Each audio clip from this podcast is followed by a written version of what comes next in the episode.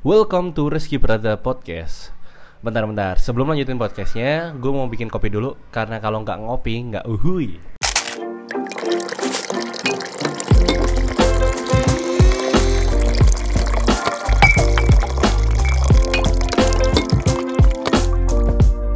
Finally, akhirnya uh, podcast awal 2000 Januari 2021 gue bikin.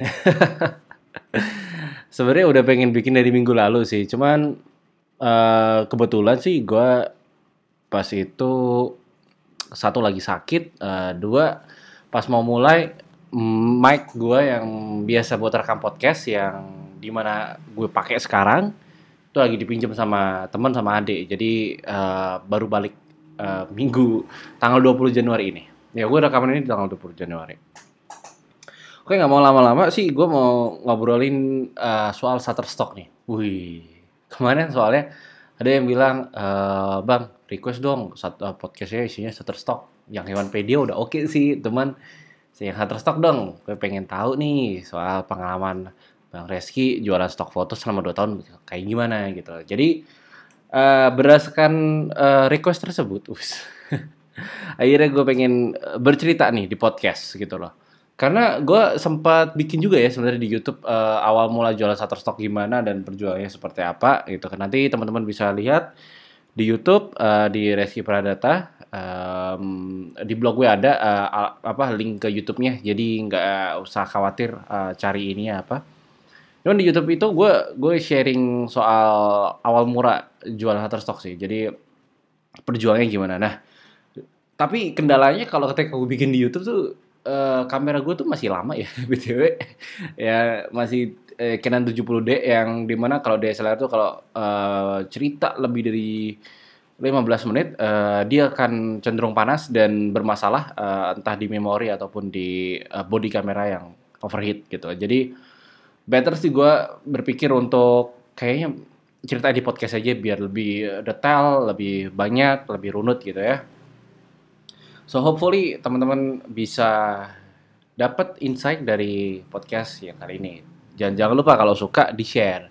Apalagi buat teman-teman yang masih uh, berjuang nih, satu stok nih, baik kalian ataupun uh, partner yang sama-sama meniti karir di dunia satu stok Anyway, gue juga masih ini ya, masih belajar ya. Jadi jangan anggap gue senior, uh, bukan senior juga sih. Gue anggap master ya. Kalau senior iya, mungkin karena lebih tua mulainya.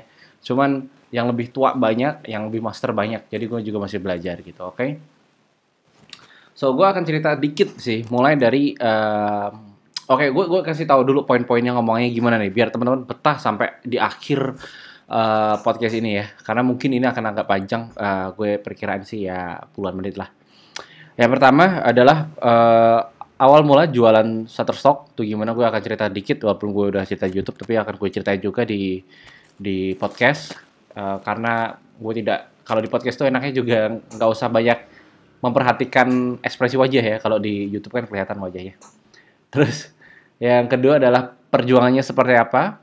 Jadi uh, gue akan cerita apa ya kayak masa-masa sulitnya seperti apa Terus uh, gue juga akan cerita karakter foto apa aja yang disukai untuk dijepret.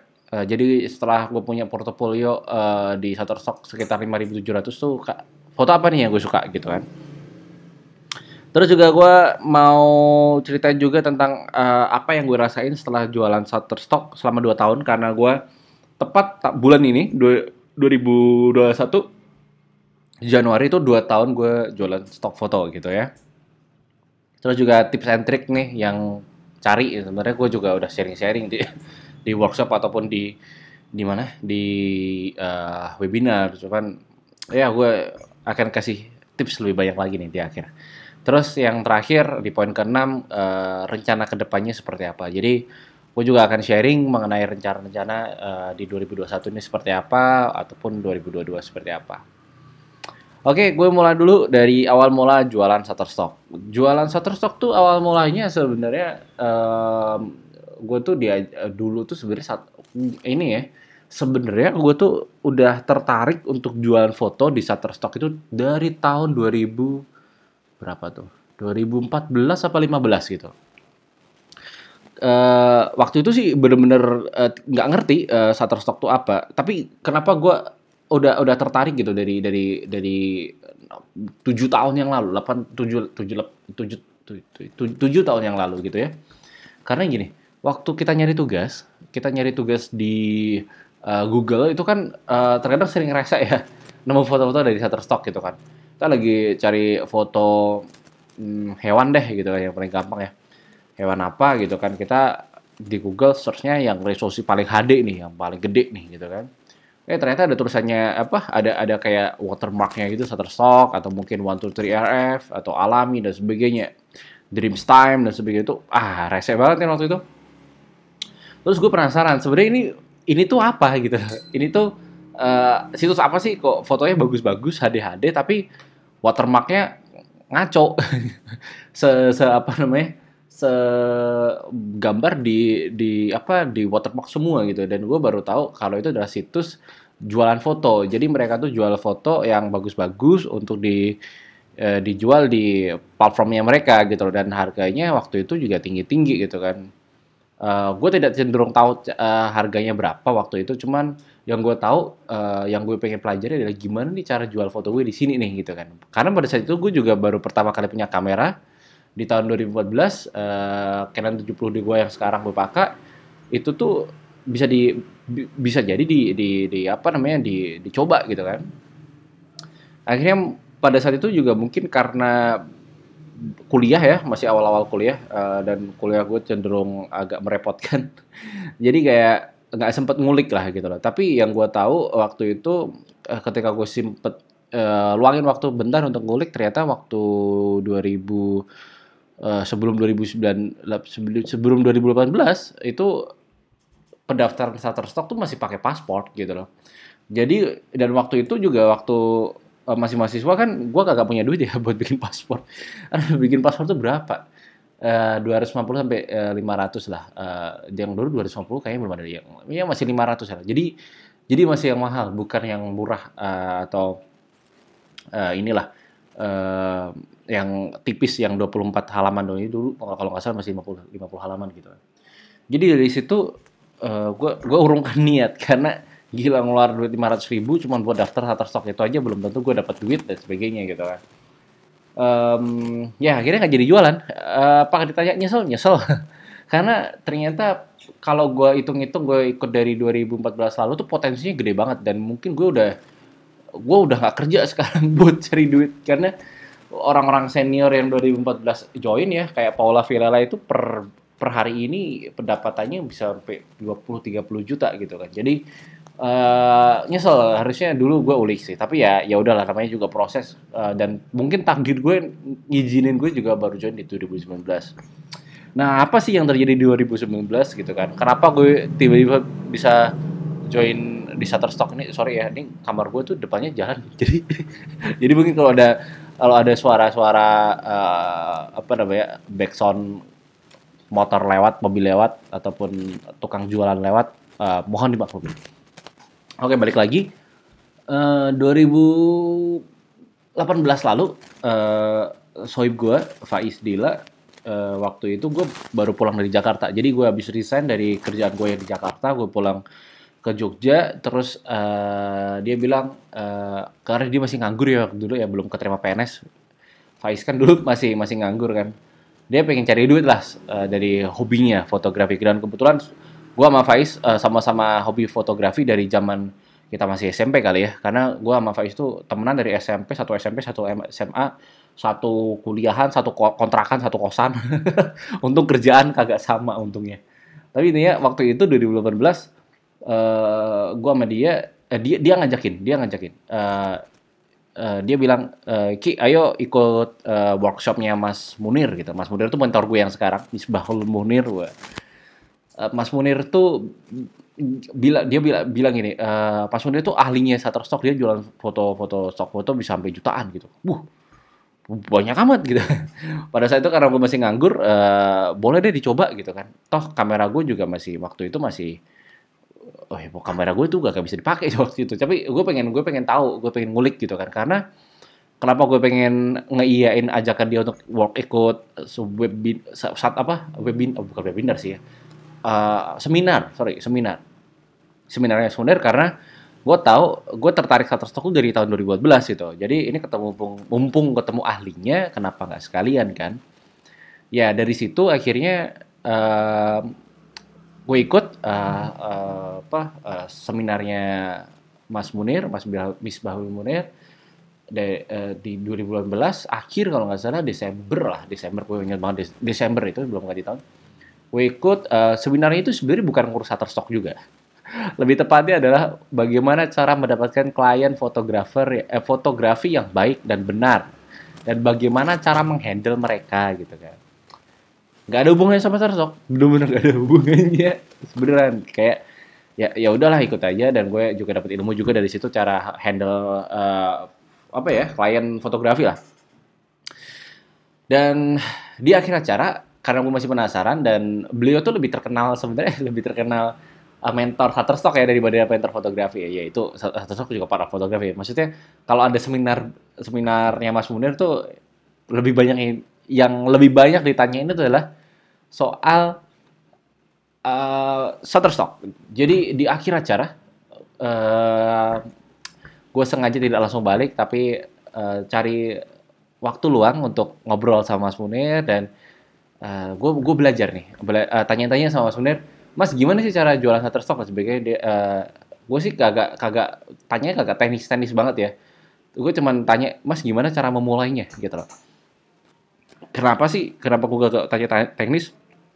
Karena lu kalau tanya teknis lu cari di Google YouTube banyak. Lu ngapain tanya orang yang udah ahli tapi lu uh, tanyanya teknis itu nggak nggak nggak nggak nggak banget kalau buat gue gitu loh. Uh, yang gue lebih tanyakan adalah mindsetnya sih. Gimana sih mindsetnya ketika uh, jualan Shutterstock gitu kan?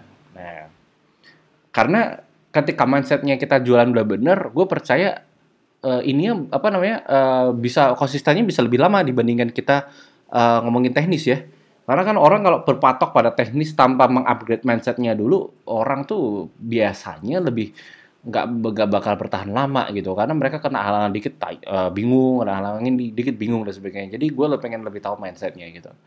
Dan Mas Munir bilang waktu itu bahwa mindsetnya gampang le gitu kan.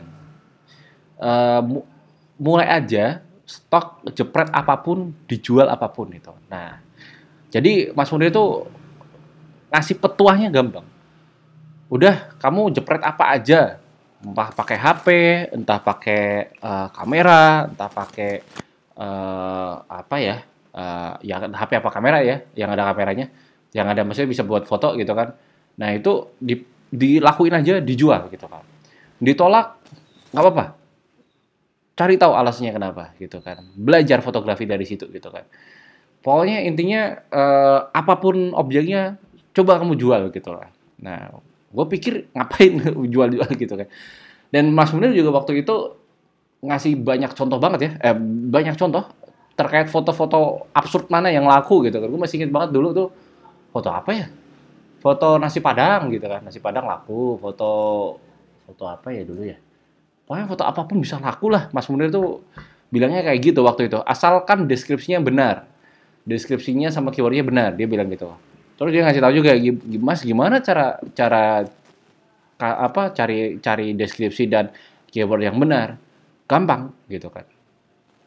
Kamu coba jadi seolah-olah jadi pembeli, terus kamu cari keyword yang yang berhubungan dengan foto up yang yang kamu pengen jual gitu loh. Masih misal kita pengen jual uh, foto uh, sapi gitu ya. Kita kita cari as a buyer foto sapi gitu Terus riset bagaimana cara mereka memberikan deskripsi dan keywordnya gitu kan. Jadi gue cuma suruh ngamati doang waktu itu gitu kan. Udah gitu aja. Cuman beliau lebih banyak ngasih contoh-contoh foto sih yang laku kayak gimana, yang kayak apa, yang pokoknya yang laku kayak gimana dan seabsurd itu waktu itu karena beliau banyak banget contohnya gitu kan.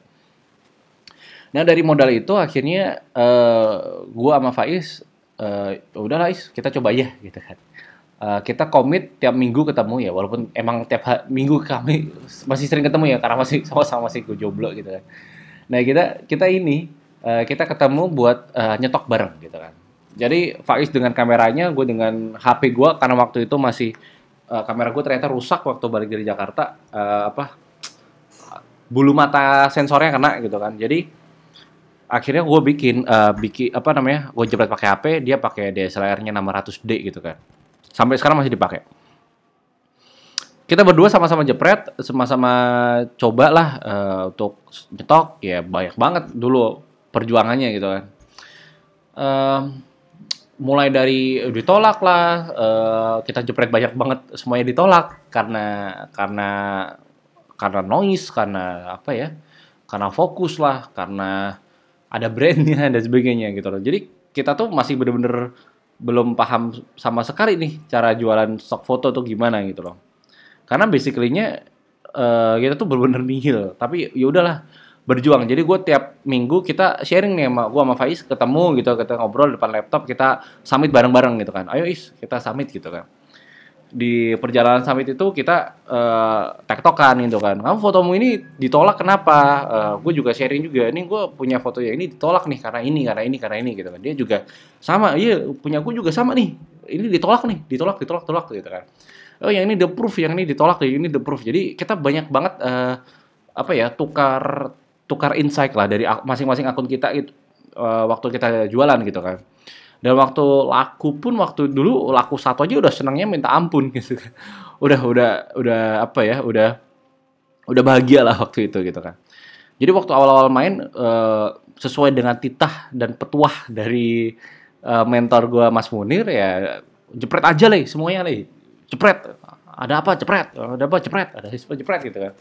Jadi apa HP gua tuh yang waktu dulu gue main pakai iPhone 6s ya yang kena sering kena noise dan fokus. Jadi gue dulu jualnya cuma pakai iPhone sama dulu apa pun gue jual, eh, gue jepret gitu kan. Sampai memori itu penuh gara-gara gara-gara buat jepretin stok foto gitu kan. Uh, nemu makanan apa nih jepret, nemu lagi makan apa nih jepret itu kan. Apa pun dijepret pakai HP waktu itu.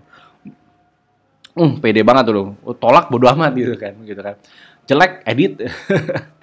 Jadi gue waktu itu sih kayak udahlah uh, loading terus aja lah. Namanya juga masih latihan kan tapi yang gue pahami ya, ternyata makin sering gue jepret, gue makin mata gue tuh makin aware, makin bener-bener tahu nih, oh ini yang harus dicepret, ini yang enggak, oh ini nih kalau gue jepret apa yang sekarang nih kondisinya ini bakal ditolak karena noise, karena gue di low light gitu dan sebagainya gitu. Jadi gue ketika udah banyak banget mungkin udah ribuan ribuan ditolak ya itu apa ngelihat dari layar HP doang aja itu udah tahu oh ini bakal dicepret eh, ini ini 50-50 lah yang ini ini pasti diterima gitu kan. Yang ini kayaknya kena noise gitu kan. Jadi bahkan dari layar HP aja gue udah udah tahu gue udah bisa pakai kacamata es uh, kuratornya lah jadi jadi apa reviewernya jadi shutterstock gitu loh.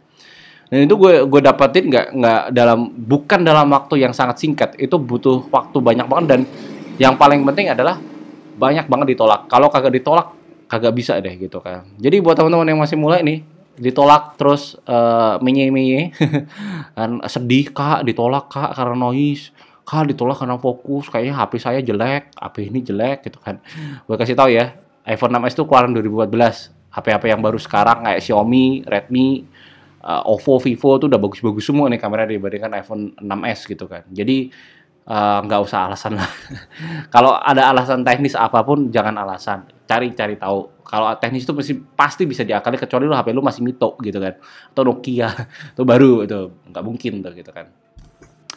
Nah, um, balik lagi sih perjuangan waktu awal-awal juga kayak gitu. Jadi gua gua jepret pakai HP, jepret-jepret terus bahkan waktu gue lagi traveling, gue punyanya cuma HP ya udah gitu kan, jepret gitu kan hingga suatu ketika um, ini agak lucu sih sebenarnya.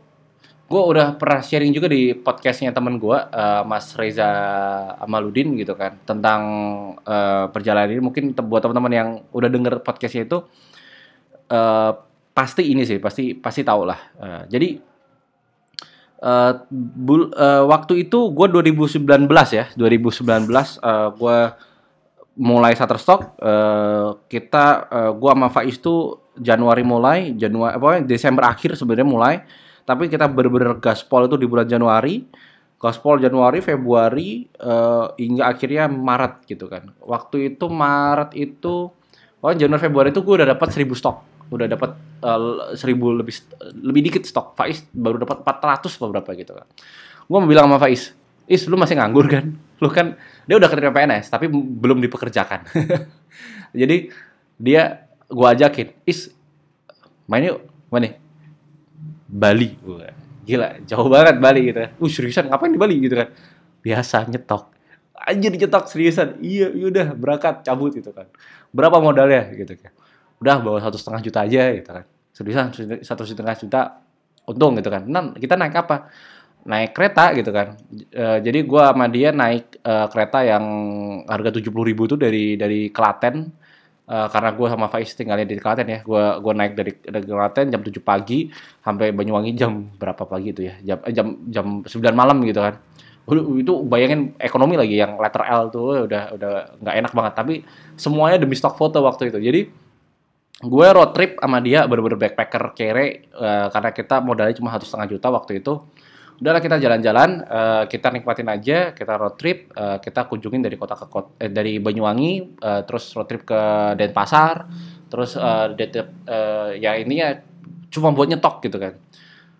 Dengan harapan gue waktu itu sih sama uh, si Faiz, uh, udahlah kita nyetok target uh, 2000 2000 stok foto udah cukup gitu kan. Jadi 2000 stok stok foto berarti kemungkinan kalau kita 50, kena 50 50 gitu kan 50 persennya ke approve kita punya 1000 stok foto tambah nih di di di portofolio kita gitu kan. Oh ya udah gitu kan. Udah kita waktu itu sekitar 5 5 6 hari pokoknya di jalan kita nikmati Bali gitu kan. Ini cuma nyetok-nyetok sampai bener-bener lupa uh, narsis. Kalau orang jalan-jalan itu kan biasanya cuma ngejarnya narsis ya. Bener-bener gue waktu itu kayak bodo amat sama sama ini update uh, update Instagram gue mau gue mau jepret aja deh gitu kan buat buat stok foto gitu kan. Dan akhirnya pulang-pulang kita bawa sekitar 5000 5000 stok foto pokoknya. Waktu itu sih karena kita berdua sama bawa laptop jadi aman-aman aja ya. Jadi kita habis uh, berapa giga ya waktu itu ya? Pokoknya gede banget lah. Uh, dua mem dua tiga memori. Kalau memori 116 berarti 32 gigaan lah kita habis gitu kan. Itu isinya 5000 pokoknya ribuan foto 5 ribuan foto lebih lah. Jadi banyak banget tuh foto yang uh, kita bawa pulang waktu itu kan. Nah, waktu itu uh, udah kita jualin foto-fotonya uh, bertahap karena nggak bisa jadi satu karena banyak banget waktu itu. Portofolio langsung nambah sekitar 2000 kalau gua kalau Faiz yang di approve sekitar berapa ya? Seribuan pokoknya. Jadi uh, setelah di approve itu kebayang nggak dalam waktu kurang dari dua bulan duit satu setengah juta itu udah balik Jadi kita traveling nih kurang kurang kurang keluar satu setengah juta gitu kan. Karena berapa ya lebih tepatnya? Gue gue catat di no, di Money Lover uh, eh, gue ingat banget mungkin sekitar satu lima sekian lah nggak sampai satu enam lah. Itu dalam waktu kurang dari dua bulan duitnya udah balik dalam dalam bentuk dolar gitu kan. Karena foto-foto dari Bali ada yang sampai sekarang pecah rekor tuh per foto 60 dolar bayangin. 60 dolar tuh uh, saat 800 ribu itu dua foto laku udah kelar tuh udah BEP udah udah balik modal. Bayangin traveling jalan-jalan uh, udah seneng udah bahagia pulang uh, fotonya uh, menikmati proses uh, foto karena basically-nya kita hobi foto gitu kan. Pulang-pulang kita dapat aset asetnya nutup biaya pengeluaran perjalanan kita selama backpacker backpacker kemarin. Gila nggak tuh? Itu kayak itu bener-bener kayak uh, mind blowing banget waktu waktu itu karena gue traveling nggak pernah dapat nggak pernah dapat duit gitu kan. Ya ada sih cuman bukan dari situ gitu kan. Dan ini tuh masih menghasilkan sampai sekarang gitu loh. Kebayang nggak? Itu masih menghasilkan sampai sekarang. Duit apa foto-foto stok foto yang ada di Bali itu masih menghasilkan sampai sekarang. Jadi gue pikir wah gila nih keren banget gitu kan sistemnya. Jadi gue udah gak takut lagi nih traveling gitu kan. Nah pokoknya kayak gitu sih uh, yang bener-bener uh, mengubah hidup gue ketika kenapa gue lebih lebih berani sekarang traveling lebih berani jalan-jalan uh, asalkan gue bawa kamera gitu kan? Karena ya gue udah membuktikan bahwa uh, dari stok foto tuh biaya biaya apa ya biaya biaya traveling udah ketutup gitu ya. Ya gitulah. Itu nomor dua tuh tadi perjuangannya seperti apa gitu kan? Jadi uh, gue masih berjuang sampai sekarang walaupun terkadang masih agak males ya uh, karena karena banyak banget kerjaan yang numpuk dan uh, stoknya banyak banget yang numpuk juga. Oke lanjut nomor tiga nih. Uh, poin ketiga adalah karakter foto apa yang gue suka untuk dijepret gitu kan. Uh, jujur gue sih waktu dulu fotonya masih barbar ya. Uh, sesuai dengan titah Mas Munir kan tadi ya. Apa aja dijepret gitu kan. Tapi maka, lambat laun makin ngerti lah. Yang mana yang enak dijepret, uh, yang yang potensinya mana yang paling gede gitu kan. Dan portofolio gue tuh yang paling gede uh, sejujurnya adalah muka gue sendiri. jadi buka gue tuh laku cuy. Gue gue main blowing juga tuh. Jadi uh, waktu itu ada orang Thailand yang viral di di Twitter apa di di di, di Line Today bahkan uh, baliho orang kaget gitu kan. Ini orang perasaan kaget mulu dan itu di baliho mana-mana gitu kan. Uh, dan akhirnya gue cari tahu gue ulik ternyata dari Shutterstock gitu. Wah gila nih wah boleh deh coba deh jualan muka sendiri gitu kan. Oh ternyata bener. Uh, eh, gue ikut uh, uh, inilah ATM lah. Amati tiru modifikasi nggak bisa amati tiru plak karena muka gue sama muka dia beda tuh. Muka orang Indonesia sama muka orang Thailand walaupun hampir mirip beda ya. Uh, bapak-bapak om-om yang cakep lah dia. Gue mah uh, kagak tahu nih gue kenapa bisa laku juga bingung terkadang.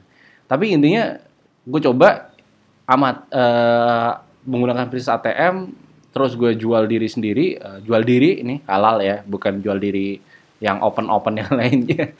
Dan itu ternyata laku keras gitu. Sampai sekarang muka gue udah udah dipakai banyak sosial media dari uh, brand besar kayak Shopee, uh, bank, uh, pemerintahan, uh, bahkan gue masuk muka gue masuk ke Minfo. Itu achievement tersendiri itu itu udah achievement yang sangat achievement. Kagak perlu jadi menteri untuk bisa jadi untuk mejeng di akunnya Keminfo centang biru lagi kan jadi uh, besar nih uh, karakter apa uh, potensinya ternyata uh, muka gue tuh. Dan gue juga luangin waktu juga untuk jepretin temen-temen juga yang punya potensi. Ah, bentar gue minum dulu. Oh, batuk tadi. Hmm. Jadi um, gue juga jepret teman-teman gue yang uh, punya potensi nih, wah ini bisa dijual nih, bisa dijual nih gitu kan. Gue bilang sama dia, uh, jual mau nggak dijual gitu kan, nanti gue kasih royalti nih gitu kan. Dan ternyata mau dan ternyata hasilnya juga oke-oke juga nih gitu. Even adik gue juga, adik sepupu gue, gue jual juga gitu kan. Kalau bisa gue jual semuanya, gue jual semuanya dah.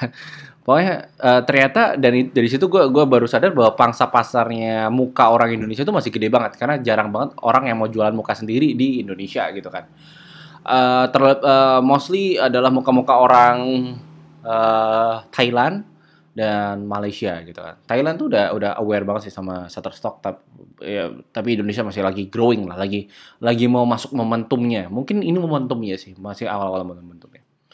Jadi itu uh, balik lagi uh, karakter foto yang gue suka satu muka gue uh, foto foto wajah people.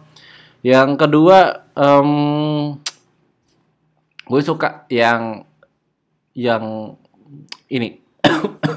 Yang bener-bener asli Indonesia. Dalam artian gini. Ah. Uh, sorry gue batuk. Um, jadi gini. Objek-objek yang memang apa ya? Lu cuma bisa nemuin itu di di Indonesia gitu loh. Lu gak, gak bisa nemuin itu di mana-mana gitu. Misal makanan khas uh, objek wisata uh, apalagi ya. Um, uh, budaya dan sebagainya itu tuh lu cuma baru di Indonesia doang nih dan uh, orang-orang luar negeri itu nggak uh, mungkin bisa jepret itu kalau nggak ke Indonesia gitu kan. Jadi gue suka banget tuh. Itu pasarnya gede tapi eh uh, apa uh, change-nya gede karena jarang yang jualan uh, stok foto karena masih masih belum aware kan uh, Terus uh, tapi pasarnya pasarnya ada tapi kalau lagi momennya tepat gitu kan. Misal lagi hari batik gitu kan. Mereka mencari batik kan. Sekarang semua sosial media konten konten sosial media korporat ataupun uh, apa pun itulah gitu ya di Instagram atau di Facebook atau mungkin di iklan-iklan tuh mereka udah nggak mau produksi uh, pengeluaran budget untuk produksi mahal ya mending mending mereka beli berlangganan di Shutterstock uh, let's see sebulan 10 juta gitu kan. Tapi mereka bisa comot comot comot sini sana sini banyak banget gitu kan. Jadi ya better better kayak gitu gitu loh. Jadi uh, pasarnya itu udah udah udah mulai growing nih di baik di luar negeri ataupun di Indonesia gitu ya. Terus um, setelah foto yang khas Indonesia, gue suka uh, kalau mau kalau mau yang gede ya itu uh, elemen desain. Elemen desain itu kayak kayak isolated white itu kan. Uh, apa ya foto-foto yang um, pasarnya itu gede banget gitu kan. Misal buah-buahan, hewan, uh, apalagi ya. Hmm, pokoknya yang yang konten yang konten banget lah, yang hampir semua negara dibutuhin lah gitu. Jadi untuk untuk elemen-elemen desain mereka gitu kan. Cuman uh, kesusahannya adalah uh, kompetisinya yang luar biasa gitu kan. Kalau teman-teman masih fotografer masih awal-awal nih, terus ya belum secanggih yang dewa-dewa. itu agak itu akan agak susah bersaing. Jadi nggak nggak nggak nggak bisa ini nggak bisa cepet gitu. Nggak bisa nggak bisa nggak bisa inilah di bertengger di posisi satu gitu loh. Ini sorry tiba-tiba batuk tiba-tiba gue batuk ya. Jadi sorry ini maaf maafin ya kalau tiba-tiba ada suara batuk apa apa gimana. Ini nggak profesional banget sih. Oke. Okay. jadi itu ya uh, stok foto. Oh iya satu lagi nih. Gue suka foto aerial gitu kan. Aerial tuh masih sangat jarang juga aerial Indonesia terlebih gitu kan. Orang-orang yang punya drone di luar sana itu mostly buat update status Instagram sama YouTube. Jadi jarang yang dijual tuh footage atau uh, foto-foto jepretannya itu ya, di luar di ini di Shutterstock, Microstock dan sebagainya itu. Jadi potensinya masih gede banget. That's why gue sampai beli drone harga 16 juta juga karena itu gitu kan. Itu juga gue suka nih karakter foto. Jadi kalau gue recap satu uh, foto muka people ya uh, ekspresi. Nomor dua adalah foto khas Indonesia gue suka. Yang ketiga adalah uh, foto yang general tapi head to head kualitas sama orang-orang di luar negeri uh, dari dari seluruh dunia gitu kan. Satu lagi adalah foto aerial aerial Indonesia. Gue suka banget uh, empat karakter itu sih yang gue suka untuk yang gue suka untuk jepret ya gitu Terus masuk ke poin keempat nih, uh, apa yang dirasain setelah dua tahun jualan stok foto? Apa ya? Um, ini benar-benar hal yang menurut gue menyenangkan ya, menyenangkan dalam artian gini nih. Kalau teman-teman udah ngerti polanya, udah ngerti uh, tata caranya, udah mah, udah udah secara teknis udah udah udah di luar kepala gitu kan. Secara stok juga udah banyak gitu kan itu tuh enak banget sekarang gitu jadi di tahun masuk masuk ke usia tahun ketiga ini uh, duit masuk tuh tiap hari udah ada gitu jadi waktu dulu kan kita ini ya, uh, gue tuh masih masih nunggu ya ini kapan laku lagi ya, kapan laku lagi ya. Kalau gue sekarang tiap hari udah pasti laku gitu loh. Jadi kalau yang dulunya tiap hari ngecek, sekarang gue jarang banget ngecek gitu. Paling mau tidur baru ngecek bentar, baru tidur mau ngecek bentar gitu doang. Dan ini tuh akhirnya jadi set set hustle uh, jadi set income yang oke okay banget gitu Kebayang nggak temen-temen, uh, gue kemarin sempat stop mainan Shutterstock tuh di bulan November, Desember, November kalau nggak salah, November tuh bener-bener nggak nyetok karena banyak kesibukan. Uh, kebayang nggak duitnya masih ada gitu lah, dapat duit dari situ. Jadi tinggal tidur dapat duit, tinggal tidur dapat duit gitu. Enak banget itu. Jadi akun PayPal gue itu selalu selalu keisi tiap bulan karena uh, pasti ada isinya lah dari dari apa dari Shutterstock gitu kan dan teman-temannya gitu. Jadi saldo uang dolar tuh banyak. Jadi jadi kayak ini ya kayak kayak TKI ya uh, apa mendapatkan devisa negara tapi nggak usah harus pergi ke luar negeri gitu lah. Itu enaknya sih. Jadi enaknya lebih kalau dari segi segi penghasilan tuh kalau udah udah di atas uh, portofolio 5000 tuh menurut gue udah settle ya. Asalkan portofolio teman-teman bukan portofolio sampah ya. Sorry ini mungkin kata-katanya kasar banget sih. Cuman portofolio yang isinya cuma editorial doang gitu kan. Ya editorial nggak masalah. Tapi ya jangan semua foto dijadiin editorial terus dijual gitu kan. Itu kan portofolio jadi nggak nggak enak dilihat gitu loh jadi kalau bisa portofolio juga portofolio portofolio yang udah udah oke okay gitu kan itu kalau udah di atas 5000 udah uh, udah udah enak lah pokoknya gitu kan dan uh, dari situ kan duitnya juga masuk terus kan tiap tiap bulan kan. Jadi gue tuh berasa kayak punya ini, punya apa ya? Punya tabungan deposito senilai ratusan juta. Wih, lebay banget ya. Tapi emang ratus eh, berapa ya? Puluhan juta deh, nggak usah lebay-lebay deh. Puluhan juta dapat bunga tiap bulan dan itu masuk ke akun PayPal kita gitu kan. Kebayang nggak? Itu nggak. Tapi kalian nggak perlu punya duit ratusan juta untuk dapetin penghasilan pasif segitu gitu loh. Jadi eh, enak banget sih setelah prosesnya udah lama ya. Balik lagi prosesnya tuh perlu waktu yang lama, tapi ketika udah udah di di waktu tertentu itu udah udah mulai enak gitu loh, Eh, gitu. Jadi gua ngerasa sangat-sangat tertolak banget sih. Em, secara mentally juga, secara finansial, gue jadi nggak takut sekarang gitu kan. Kalau dulu kan mengandalkan cuma satu doang ya source of income ya. Cuman dari mana? Dari eh gaji, gaji, gaji kita kerja ya. Kalau sekarang mah ya PayPal ada gitu kan. Ya Shutterstock nih payout bulan ini, Adobe Stock payout, ini payout, ini payout gitu kan. Dan nah ini juga enaknya ada lagi nih teman-teman. Kan kalau teman-teman jualan Shutterstock, eh, jualan stok foto ataupun footage ataupun desain lah, vektor lah ya. Itu kalian berhak untuk ngejual lagi di platform lain gitu loh.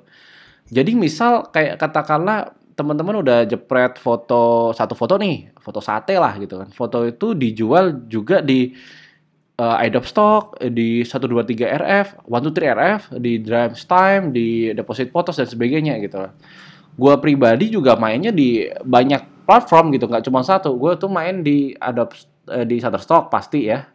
Adobe Stock, Deposit Photos, 123 RF, Alami, Dep- eh, Big Stock, eh apalagi ya tadi gue belum sebutin waktu RF udah AEM, AM, terus eh, iStock, Getty Image, eh, ap- apalagi ya, ba- banyak lah, mungkin 9 10 saat. Dulu sih 15, cuman gue udah kora, udah udah udah mulai memilih, udah memilah yang mana yang oke, yang mana enggak yang gue take out mana yang ini ya, yang masih layak untuk diperjuangkan karena marketnya ada gitu kan. Jadi ketemu ketemu nih eh apa namanya platform yang menurut gue oke nih. Yang gue mau tambah nih mungkin FreePix sama Envanto nih habis ini gitu kan.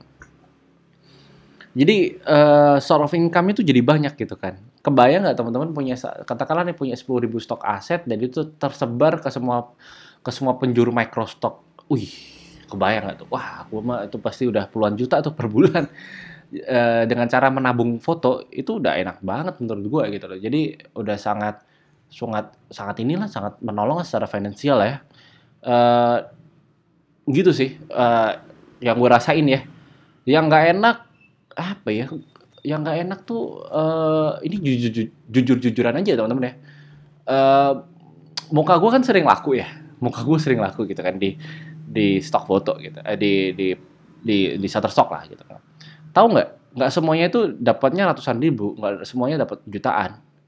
Tapi bisa aja satu foto itu dihargai cuman satu sen doang. Bayangin satu sen. Satu sen itu 1.500 rupiah. Kebayang nggak tuh? Malas banget gak sih? Lu jualan nih stok foto cuma dihargai 1.500 rupiah. Muka lu sendiri lagi gitu kan. Jadi kayak eh, terkadang kita agak miris ya. Wah gila nih gue jualan foto muka gua susah-susah. Wah, ini jepret jual aib lah dan sebagainya. Ya, ya kali cuma dihargai cuma 1.500 gitu kan. Ya itu itu nggak enaknya gitu kan. Ini ini jujur-jujuran nggak enaknya gue cuma itu aja sih. Kayak kita ngerasa ini foto bagus banget kenapa dihargai cuma 1.500 doang gitu kan. Karena bottom price-nya itu harga paling dasar itu cuma 1.500 satu sen. Dulu sih masih dua setengah sen ya, sekitar 3.000 rupiah ya. Ya itu sih ya nggak nggak baik bagus bagus bagus juga sih itu karena karena itu cuma 3 sen doang. Cuman sekarang tuh cuma satu sen. Eh, itu dikit banget gitu loh. Itu dikit banget. Makanya orang-orang luar negeri itu jarang banget ada yang mau jualan stok foto gitu kan. Karena prosesnya di awal susah, mempelajari susah, dapatnya juga dikit gitu kan. Buat orang luar orang-orang luar ya, Eropa, Amerika dan sebagainya jualan stok foto tuh cuman buat kayak hobi tam, hobi-hobi iseng-iseng aja gitu loh. Karena 100 dolar buat mereka tuh nggak ada nggak ada apa-apanya beda sama kayak kita ya 100 dolar tuh bisa jadi UMR kalau di sini gitu loh. Cuman kalau buat orang luar negeri 100 dolar tuh sehari kali habis gitu kan. Jadi jadi inilah beda lah gitu kan levelnya. Dan ini sebenarnya apakah ini ke, eh, ini kekurangan buat kita? Enggak sih. Ini sebenarnya justru eh, hal yang bagus. Satu devisa masuk, dua uh, kurs kita tuh kan uh, satu dolar kan masih tinggi ya buat kita ya. Jadi kayak ya bagus gitu kan. Uh, duitnya banyak. Lumayan jadi jadi uh, revenue income uh, rev, revenue stream yang baru gitu. Jadi masih worth it banget lah. Walaupun katakanlah satu sen. Gue sih terkadang mikir, ya satu sen katakanlah yang jual ya satu hari laku 100, satu sen kali 100 berapa coba? Satu sen kali 100. 10 dolar. 10 dolar itu berapa? 10 dolar. Banyak lah. 150 ribu. Enak kan? Jadi gua rasa nggak ada masalahnya, nggak ada bener-bener nggak ada masalah kalau kita kalau kita jualan stok foto di harga satu sen ya udah sih tapi nggak semua satu sen ya bisa aja jutaan sampai ratusan ribu tuh ada lah pasti gitu jadi jangan jangan terus gue kasih tahu nih harganya cuma satu sen nih harga rata-rata gitu kan. Terus pada loyo ya lah ya nggak dapat apa-apa. Kalau kalau kalian pengen menghasilkan ha, ha, apa hasil yang besar dari stok foto ya lu paling nggak punya 20 ribu stok foto lah baru baru boleh tuh. Uh, baru boleh bilang uh, hasilnya besar apa kagak gitu kan. Baru bisa menyimpulkan lah gitu oke okay, um, masuk ke poin 5 nih udah udah 40 menit. Banyak lama banget ya gue ngomong. Iya uh, poin kelima tips buat yang baru mau jualan stok gitu kan. Yang mau jualan stok foto uh, tipsnya uh, gue sih kayak sama Mas Munir ya uh, jepret aja semuanya. Karena teman-teman akan banyak belajar dari ditolak gitu loh. Makin lama ditolak tuh makin ngerti stok foto karakter stok foto tuh kayak gimana dan makin kita jago juga gitu. Jadi jangan jangan jangan loyo dulu deh kalau banyak ditolak gitu kan. Dipelajari gitu loh. Kasih cari tahu lah gitu. Gue ketika ditolak pasti cari tahu nih uh, reasonnya kenapa gitu. Kalau nyari reason jangan pakai artikel bahasa Indonesia ya. Maksudnya alasan ditolak karena noise gitu kan ya lah itu ntar ya ada sih beberapa artikel cuman lebih legit lebih enak lagi kalau teman-teman carinya dalam uh, bahasa Inggris the reason why uh, not approved on Shutterstock gitu kan itu kan ada alasannya kenapa dan uh, teknis-teknis hal teknis apa aja yang bisa di yang bisa dilakukan uh, lakukan untuk mencegahnya gitu kan jadi jepret aja semuanya coba aja semuanya makin banyak ditolak makin makin kamu pintar gitu kan Gitu aja sih. Jadi um, coba aja dulu lah kalau masih teman-teman masih awal mulai ya. Terus kalau bisa sih, gue juga baru nyadar ya uh, bahwa peran partner, uh, peran teman dalam dalam berjual jualan stok foto, misal kayak gue mau mulainya bareng sama Faiz nih kemarin gitu kan. Ya dan itu bisa bikin lebih semangat gitu. Kalau bisa jangan memulai sendiri lah jadi ajak satu teman yang bisa diajak kompetisi lah, bisa diajak saling menyemangati dan saling bertukar pikiran, insight dan sebagainya untuk uh, untuk ya diajak mulai gitu loh. Ayo dong ikutan dong, kamu jual stok foto nih hasilnya segini segini segini nih, mau nggak gitu kan? Gitu tuh, itu itu itu sangat sangat membantu konsistensi banget sih di awal gitu kan. Karena nggak kalau kayak gitu kita kerjain sendirian tuh rasanya rasanya sepi gitu kan, nggak nggak ada yang nyemangatin, nggak ada yang uh, diajak ngobrol apalagi dengan terkait masalah yang sama tuh rasanya nggak enak sih. Jadi kalau bisa cari teman juga, cari partner untuk ketika lagi mulai gitu kan. Gitu. Terus apalagi ya? Um, eh jangan banyak alasan soal tools ya kalau bisa ya. Karena gue uh, gue tuh mulai dari dari tadi dari HP iPhone 6s dari hasilnya itu bisa buat benerin Canon 70D gue yang uh, harganya ampun-ampunan ampun-ampunan kalau benerin habis itu gue bisa buat beli uh, bisa bantu buat beli laptop gue yang MacBook wah gila kak terus bisa buat beli G Mavic Air 2 terbaru dengan harganya semotor uh, apa Honda Beat Honda Honda apa ya Honda Scoopy lah karena mahal banget 16 jutaan terus juga bisa buat beli HP gue yang baru gitu kan jadi enak banget ternyata gitu kan untuk jual stok foto kalau teman-teman udah udah punya hasilnya ya gitu. Jadi dan itu bertahap gitu kan. Uh, ibarat kata anggap aja hobi meng menghidupi hobi lah gitu. Gitu sih tiga itu tadi uh, tips dari gue untuk teman-teman yang baru mau memulai jualan Shutterstock gitu kan. Terus rencana ke depannya seperti apa nih? Ini poin terakhir gitu kan. Gue sih rencana ke depannya masih tetap akan nyetok karena gue melihat trennya masih oke. Okay. Uh, eh, uh, eh, kebutuhan digital masih makin banyak, pembelinya juga makin banyak, awareness ter terhadap eh, konten stok konten ya itu udah makin gede juga gitu kan jadi gue tetap akan lanjut gitu kan di 2021 eh gue baru mau review tuh 2000 2024 lah. Eh, kan pas lima tahun tuh baru gue gue mau review nih mau dilanjutin apa enggak nih gitu. Masih worth it apa enggak gitu. Tapi gue akan gue akan coba untuk komit sampai 2024 lah untuk tutup stok nyetok foto lah. Karena karena gimana ya eh, biar gue tidak merasa berdosa ketika lagi traveling aja sih gitu kan. Ya balik lagi ke cerita gue yang di sebelumnya di Bali ya. Itu kan gue traveling dapat duit gitu kan. Nah ini sama. Jadi kalau gue traveling gue pulang-pulang dapat aset lah yang bisa gue tuk tukerin nantinya bisa jadi penghasilan pasif gue gitu kan. Jadi ini mungkin akan jadi sambilan eh, dan porsinya mungkin gue akan atur ulang ke depannya. Dan gue pengen lebih banyak eksplorasi gue pengen lebih banyak jual diri gue udah set up eh, tahun ini gue set up kamar gue jadi jadi studio foto tinggal beli lighting doang. Habis itu gue akan jualan di di kamar gue sendiri karena sebelumnya gue kalau mau moto di di kantor gitu kan. Eh, kalau sekarang gue udah bisa nih jualan jualan apa jepret di rumah di kamar sendiri lah di kamar kosan sendiri gue udah bisa.